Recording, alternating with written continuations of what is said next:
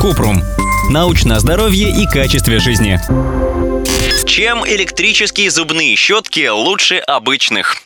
В ряде исследований выяснили, что электрические щетки лучше очищают зубы от налета и уменьшают воспаление десен.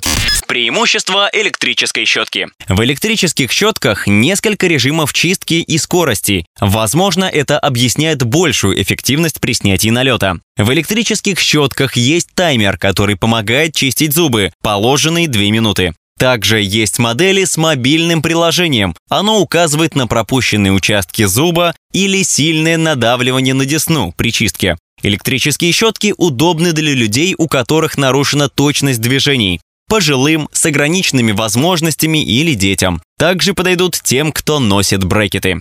С какой щетиной выбирать? Главная рекомендация – отказаться от щеток с жесткой щетиной. Они травмируют десны и эмаль. Мнения врачей о том, какой жесткости выбирать щетку, расходятся. Американские стоматологи настаивают только на мягких щетках, а британские допускают мягкие и средней жесткости. Кроме того, стоматолог советует выбирать модели щеток с головкой поменьше и разной длиной щетинок.